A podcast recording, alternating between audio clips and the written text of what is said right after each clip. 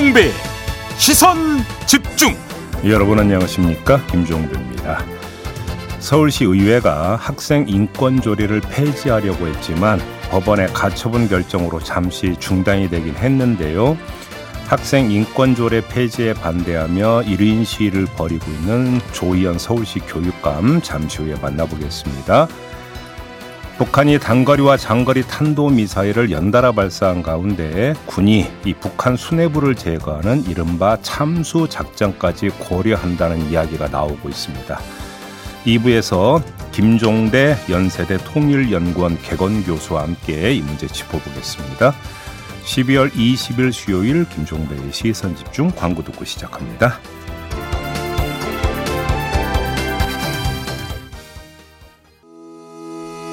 시선 집중은 촌철님들의 다양한 목소리를 기다립니다. 짧은 건 50원, 긴 건 100원인 문자 메시지 샵 8001번, 스마트 라디오 미니와 유튜브 라이브로도 시선 집중과 함께 하실 수 있습니다. 믿고 듣는 진품 시사 김종배의 시선 집중.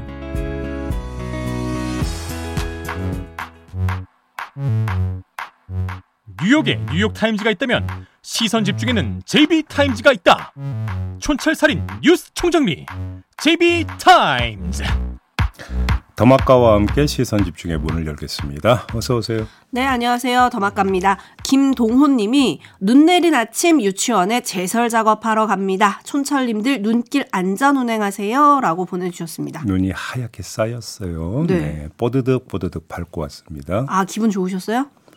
어, 그럼요. 오, 아직 눈을 좋아하는 거 보니 제 입이 젊다, 젊어. 저번에도 뭐 말씀드렸는데 어, 흰 눈이 쌓이면 좋다고 마음이 깨끗해진다고. 그러니까요. 젊은 거 인정해 드릴게요. 어, 눈 간- 싫어하면 늙은 거라고 어른들이 그러셔가지고. 왜 간만에 저런 얘기하지 경계심 들게? 이강민님, 음. 안 소개해드릴 수가 없어요. 우리 진행자 이름을 바꾸셔가지고. 음. 김봉배 아저씨 안녕하세요. 뭐 워낙 이름이 여러 가지여서 뭐 김중배도 있고. 그러니까요. 김중배, 김종대 또 전혜영과 가끔 네. 헷갈리시는 분들도 계신데 이강민님은 김봉배 아저씨 안녕하세요. 네. 밤새 편안히 주무셨나요? 라고 물음표를 세 개나 찍어주셨는데 네. 김봉배 아니고요. 김종배입니다. 종. 괜찮아요. 제자리에만 갖다 놓으시면 돼요. 네. 그리고 풀등님 음. 눈이 내려앉은 언덕길에 염화칼슘을 뿌려준 경기도 광주시청 공무원님들 새벽에 고생 많으셨습니다. 고맙습니다. 맞아요. 공무원들이 가장 고생하시죠. 눈 오면 그렇죠. 제설 작업하랴, 염화칼슘 뿌리랴 참 여러 가지 고생이 많으십니다. 네. 네, 그리고 6900님은 대구에서 통영으로 출근하는 길입니다. 면돈날 같은 상쾌함, 늘 삐, 시원한 삐딱선 감사합니다. 아니 매일 대구에서 통영 출근을 하시는 건가요? 그러게요. 꽤 걸릴 텐데. 음, 아무튼 아, 거기는 저 눈이 왔나 모르겠네요. 아무튼, 눈발이 날린다고 쓰셨네요. 네 안전 운전 하시기 바라고요. 네. 제이비타임즈 오늘 주목할 첫 번째 뉴스는 어떤 건가요? 어제 뭐 사람들 입에 가장 많이 오르내렸던 뉴스는 바로 이거인 것 같은데요. 한동훈 법무부 장관이 어제 국회에서 기자들을 만나서 여러 가지 말을 했습니다. 주요 발언 세 가지 뽑아서 듣고 평을 한 다음에 종합을 해볼 텐데요. 먼저 첫 번째 말 들어보시죠. 정치 경험 없다는 비판을 그 세상 모든 길은 처음에는 다 길이 아니었습니다. 많은 사람들이 같이 하면 길이 되는 거죠. 그리고 진짜 위기는 경험이 부족해서라기보다 과도하게 계산하고 몸살일 때 오는 경우가 더 많았다고 저는 생각합니다. 네, 글쎄 뭐 다른 길은 모르겠고요. 여의도로 가는 길은 많은 사람이 같이 개척하는 길이 아니라 많은 사람들이 꽃 깔아줬으면 하는 길 아닌가. 이런 생각을 해봤고요. 두 번째 말로 넘어가야 될 텐데 두 번째 말은 한동훈 장관이 어제 김건희 여사 관련해서 두 가지 말을 한 게 있습니다. 하나는 이른바 명품백 수수 논란과 관련해서 몰카 공작이라고 말을 했는데 이 부분과 관련해서는 저는 이미 이 자리에서 이 취재 방식이 취재 윤리에 어긋난다는 말씀을 드린 바가 있었습니다. 그때의 평으로 가름을 하도록 하고요. 두 번째 종류의 말은 김건희 특검법 관련 발언인데 한번 들어보시죠. 장관님 민주당에서 김건희 특검법 추진하는 것 관련해서 입장 있으신가요? 그 문제는 국회에 넘어온 것이니까 제가 입장을 낼 문제는 아닙니다. 하지만 제가 그냥 생각하는 걸 말씀드리죠.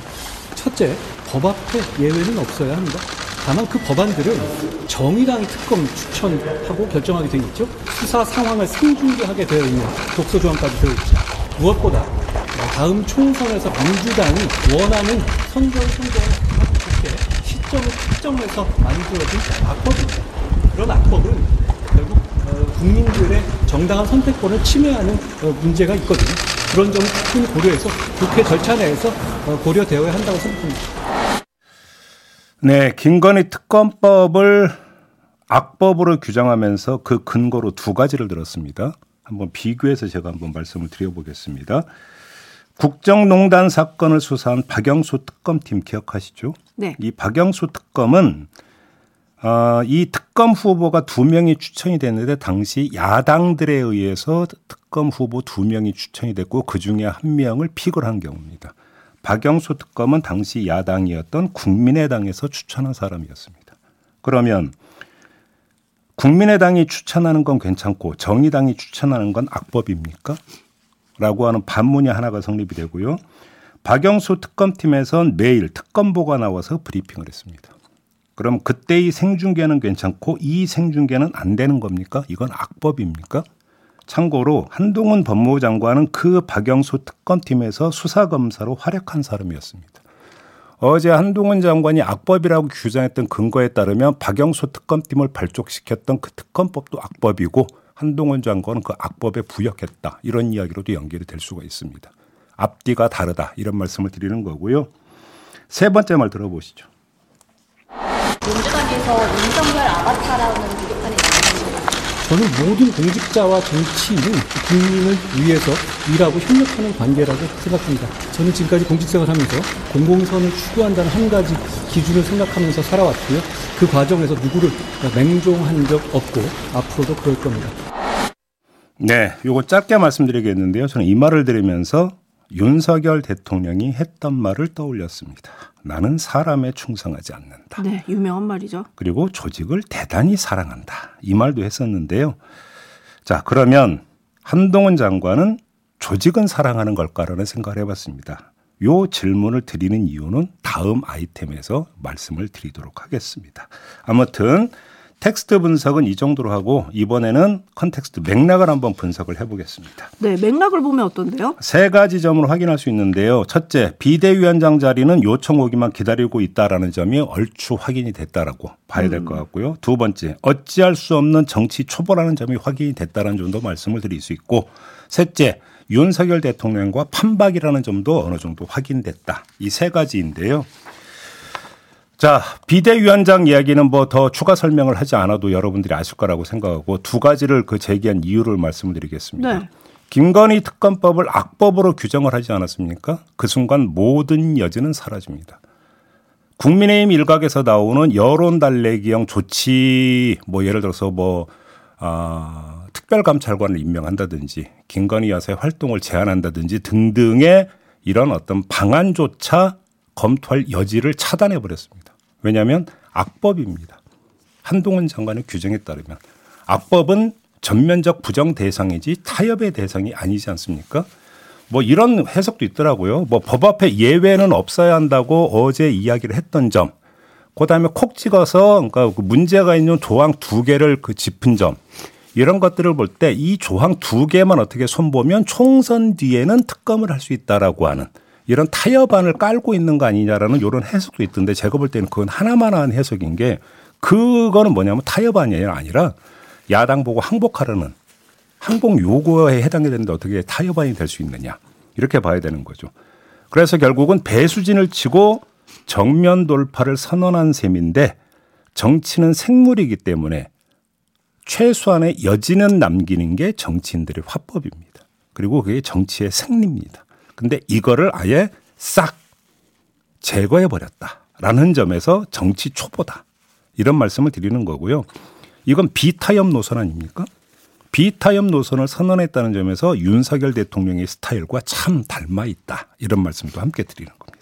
그래서 오히려 여권에서는 더 효과적이라고 보는 거 아닌가요? 어제 유상범 의원도 말했지만 당당히 할 말은 다 한다. 뭐 이런 거 아니에요? 근데 지금 여론조사 결과를 놓고 보면 거부권 행사하면 안 된다는 게 더 높게 나온다는 거 아닙니까? 그럼 이게 도움이 되는 겁니까?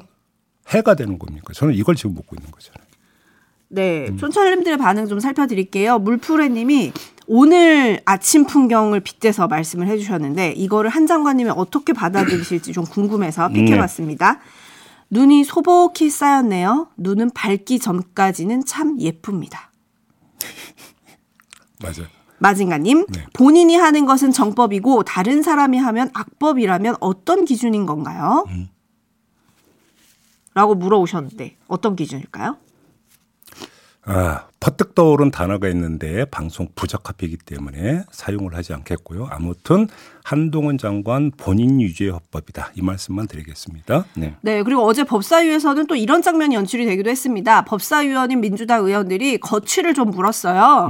장관으로서 오늘 법사위에 오는 게 마지막인지 아니면 다음 주가 마지막 상임위인지 궁금한다. 네. 라고 하니까 한동훈 장관이 이렇게 말했습니다. 그냥 의원님 혼자 궁금해 하시면 될 것 같습니다. 아니 이게 말이 되는 얘기입니까? 아니 그러니까 그 개인적으로 무슨 취미 생활을 하는데 뭐 어디 가실 겁니까 안 가실 겁니까라는 질문이라에 대한 대답은 제가 충분히 이해를 하겠어요. 공직 수행 여부를 묻는 거잖아요.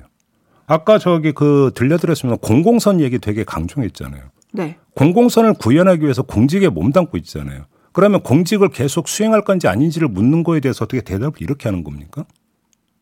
오히려 성실하게 답변을 해줘야 되는 게 공공선을 구현하기 위해서 공직을 수행하고 있는 사람의 도리 아닙니까?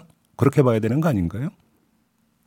하지만 한동훈 장관의 답은 그냥 의원님 혼자 궁금해 하시면 될 것 같다라는 거였다. 네. 국민의힘이 오늘 상윤고문단과 회의를 열어서 비대위원장 인선을 논의한다고 하고요. 당 네. 원로들뿐 아니라 여론조사 등의 방법으로 당원의 의견도 수렴할 계획이라고 합니다. 아, 여론조사까지 한답니까? 네. 뭐 이렇게 고민이 많을까요? 윤재욱 원내대표의 말은 이제 이거를 딱 정하기 전까지 왜 내 의견은 듣지 않았냐 이런 말들이 나오면 안 되기 때문에 다양한 의견 수렴을 한다고 하는데 네. 근데 답은 좀 나와 있는 것 같은데 의견을 청취를 계속 하는 거를 보면서 음 약간 물음표가 들긴 합니다. 저는 비대위원장 모시면서 여론조사 한다는 것도 처음 들어보는 얘기인데요.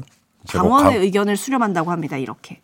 아니 그런 면에서 뭐그 뭐 전당대회까지는 못 연다 하더라도 다른 걸 열든지 중앙위원회를 열든지 뭐를 하든지 그러면 되는 거잖아요 오히려. 네, 아무튼 이렇게 당원들의 의견을 수렴한다고 하니까요. 공식 발표될 때까지 계속 시선 집중하겠습니다. 네. 제이비타임즈 다음 주목할 뉴스는 오디오로 먼저 만나보시죠. 검찰총장에 대하여 징계를 청구하고 검찰총장의 직무 집행 정지를 명령하였습니다. 지난 2020년 11월 추미애 당시 법무부 장관이 전격 기자회견을 열었습니다. 판사 사찰 의혹 문건 작성, 한동훈 검사장이 연루된 채널 A 사건에 감찰과 수사 방해 등 네 가지 사유를 들어 윤석열 검찰총장에게 징계를 청구했습니다. 법무부 장관을 포함해 7명으로 구성된 검사 징계위원회가 소집됐습니다. 윤석열 총장은 징계위원 4명이 중립적이지 않다며 기피 신청을 했는데 징계위 과반이 안 되는 3명씩 논의한 뒤 차례로 기피 신청을 기각시켰습니다. 그리고 정직 2개월 징계를 의결했습니다. 3년 만에 항소심 법원이 절차가 위법해 징계는 무효라고 판결했습니다. 징계 청구 당사자인 법무장관이 절차에 관여해 적법 절차 원칙에 어긋나고 징계위원 기피 신청도 정족수를 못 채운 채 기각했다는 겁니다. 대통령실은 법원 판단을 존중한다고 밝혔고 한동훈 법무장관 판결문을 살펴보고 상고 여부를 결정하겠다고 말했습니다. 네, 뒤집혔다. 이게 지금 결론인데요. 네. 짚을 점이 어떤 건가요? 짧고 굵게 딱 하나만 말씀드리겠습니다. 조금 전에 어제 한동훈 장관의 발언에 대해서 쭉 말씀을 드렸는데 연장선상에 있는데요. 한동훈 법무부 장관은 상고를 할까요? 안 할까요? 저는 이게 제일 궁금한데 이걸 최대 관심사로 꼽는 이유가 있습니다. 자, 몇 가지가 걸쳐 있는데요. 사람에 대한 충성과 조직에 대한 충성이 갈리는 문제가 이 문제입니다. 그렇죠? 윤석열 당시 검찰총장에 대한 문제와 법무부의 어떤 행정 결정에 대한 문제가 얽혀 있는 겁니다. 제가 앞서 말씀드리면서 한동훈 장관은 그러면 조직은 사랑할까라고 묻고 다음에 말씀드리겠다고 했던 게 바로 이겁니다. 법무부의 결정입니다. 물론 전임의 결정이라고 하더라도 법무부 아니겠습니까 주체가 그러면 조직을 사랑하는 입장에서 패소를 했기 때문에 상고를 하는 게 도리 아니겠습니까? 상고를 할까요? 상고를 하지 않는다라고 한다면 맹종하지 않는다라는 이야기는 어떻게 해석을 해야 되는 걸까요? 라고 하는 문제가 제기가 됩니다. 여기에 또 하나의 문제가 걸려 있습니다. 본인은 공공선을 추구한다고 했는데 사적인 문제도 여기에는 얽혀 있습니다. 윤석열 검찰총장에 대한 징계 사유 가운데 한동훈 장관 관련 부분이 연결되어 있습니다. 기억하시죠? 네. 따라서 물론 어제 어떤 그 패소 판결은 어, 징계 사유가 아니라 징계 절차에 대한 문제였지만 최종적으로 대법원에 만약에 판단까지 받는다라면 징계 사유가 정당했는가 아닌가에 대한 판단도 여기에는 곁들여지게 되어 있습니다. 근데 거기에는 한동훈 장관 본인 문제도 얽혀 있습니다. 그러면 공공선을 구현한다라고 만약에 본다면 그리고 조직을 사랑한다면 어떤 결정을 내려야 되겠습니까? 상고하는 게 맞다고 봐야 되겠죠. 근데 할까요? 라고 묻고 싶은데 이 질문이 별로 의미가 없어 보입니다. 왜 그러냐면 상고 결정을 하는 데는 보통 두 주가 걸리게 되는데 기한이 그 기한이 도래하기 전에 법무 장관직을 내려놓고 여의도로 갈 가능성이 지금 현재로서는 높지 않겠습니까? 그러면 한동훈 장관은 결정의 부담에서 벗어난다. 이런 이야기가 되는 건데요. 그럼에도 불구하고 어제 한동훈 장관이 했던 이야기에서 일종의 단서는 찾을 수 있다라는 겁니다. 그거 한번 들어보시죠. 장관님 그 윤석열 총장 징계 처분 시도도 더 항소심에서 법무부가 좀 소극적으로 대응했다는 비판을 들었는데 박주민 말씀하시는 거죠. 어, 주로 그, 그분들이 말씀하신 걸 봤는데 저는 그렇게 생각합니다. 그거는 사법부를 모욕하는 발언이다. 왜냐하면 그 소송 자체의 내용에서 왜 그게 기각됐는지를 보시면 그런 문제는 나올 수 있는 문제는 아니라고 생각합니다. 억지로 알면서도 모른 척 하든가 아니면 판결 내용을 안 읽어봤던가 또 아니면 그 둘 다라고 생각합니다. 네. 상고할지 안 할지 대충 가늠이 되지요? 어느 쪽이 기울어 있는지 굳이 뭐 제가 설명 말씀 안 드려도 되겠죠? 네, 이렇게 정리하고 넘어가겠습니다. 네, 그럼에도 불구하고 푸른 달님은 절차의 위법성보다 징계 사유에 대한 판단은 있어야 하는 거 아닌가요? 라는 물음표 보내주셨고요. 잡초 먹는님은 이렇게 정리를 해주셨습니다. 공무원은 사람도 조직도 아닌 국민에 충성해야 하는 거 아닌가요? 제이비타임즈 다음 주목할 뉴스는 어떤 건가요? 국민의힘 중앙홍보위원회가 총선 홍보 전략을 수립했다고 시사저널이 어제 보도했는데요. 눈에 띄는 게 두 가지가 있었습니다. 첫째, 슬로건 초안이 진짜와 가짜의 싸움이라는 것이고요. 하위 메시지로 진정성 있게 국민 감동시키기, 디딤돌과 걸림돌을 구별하자. 진짜 배기 일꾼이 나타났다. 망원경으로 보고 현미경으로 관찰하며 진짜 다시 뛰는 국민의힘 등등을 준비하고 있다라는 겁니다. 두 번째, 남북 문화교류, 이상가족 상봉, 전국민 K 뿌리 찾기 등의 대형 프로젝트도 준비하고 있다라는 내용이었습니다. 네, 이게 단독 보도였는데 점검 포인트는요? 일단 설익은 카더라가 아닌가 싶어서 제가 기사를 꼼꼼히 봤는데 기사 여러 군데에 박창식 국민의힘 중앙 홍보위원장 멘트가 들어있더라고요. 그러니까 상당히 신빙성이 있는 기사 내용이라고 일단 봐야죠. 왜냐하면 홍보위원장의 확인을 거쳤다라는 이야기가 되는 거니까. 자, 예를 들어서 이런 게 있었습니다. 박창식 위원장 발언 중에 핵탄두를 문화로 녹일 수 있다. 어? 북한 눈높이에서 한민족 문화 컨텐츠를 교류하고 당정 협의로 이상가족 5만 명 상봉 추진을 통해 K 컨텐츠를 한반도 컨텐츠로 확장시키면 국민들에게도 진정성 있는 대북 통일 기조로 다가올 것이다. 이런 말을 했는데요. 네. 근데 이 멘트를 접하고 제가 가장 먼저 든 생각이 뭐냐라면 진짜 라는 것이었어요. 진짜? 남북이 경색을 넘어서 대치하고 있는 상황에서 5만 명 이상 가족 상봉을 추진한다고 북한과의 관계에서 훈풍이 불었던 김대중 노무현 문재인 정권에서도 이루지 못한 건데 5만 명 이상 가족 상봉이 물리적으로 가능하긴 한 얘기냐라고 하는 반문이 따라붙는 거 아니겠습니까? 자, 진짜와 가짜의 대결을 국민의힘의 대표 슬로건으로 설정하고 있다는데 당장 튀어나오는 반문은 진짜라는 것입니다. 이거에 대해서부터 먼저 답을 해야 될 것 같다라는 말씀을 드리겠습니다. 태권 부인님이 이거 용산이 허락할까요? 라고 해주셨네요. 그래서 다시 한번 묻겠습니다. 진짜? 네. 그리고 또 거기에 그런 것도 있더라고요. 체험 삶의 음. 현장이라고 옛날 프로그램 있죠. 예. 그것처럼 정치인들이 국민과 어우러지며 다양한 직종을 직접 경험하는 현장 중심의 미디어 전략도 활용한다. 이런 게 있어요. 평상시에 좀 해야 되는 거 아닌가요? 그러니까요. 이런 것도 효과 있을까요? 근데 평, 아니 뭐 저는 그럼에도 불구하고 반대하지 않겠습니다. 다만 정치인들의 실언이 보통 그런 현장에서 종종 나오곤 했다. 김성원 의원이 비 좀 더 왔으면 좋겠다라는 발언이 어디서 나왔는지 기억하십니까? 수해 복구 현장에서 나왔습니다. 그렇죠. 네, 이런 것도 좀 고려하실 필요가 있다라는 말씀도 함께 드리겠습니다. 많은 촌철님들이 진짜 묻고 계신데 진짜 등장할지 한번 지켜보겠습니다. 마무리하겠습니다. 더마카 수고하셨습니다. 고맙습니다.